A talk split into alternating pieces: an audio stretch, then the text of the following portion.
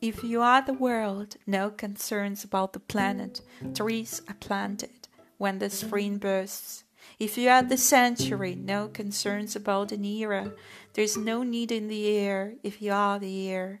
If you are the century, you're plucky, adventury. No concerns about our life, because it twists and returns. No concerns about the death.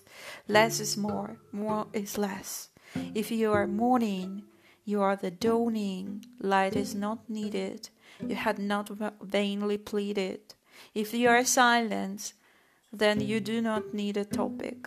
In the particles microscopic, there is a hidden universe, so no concerns, no concerns.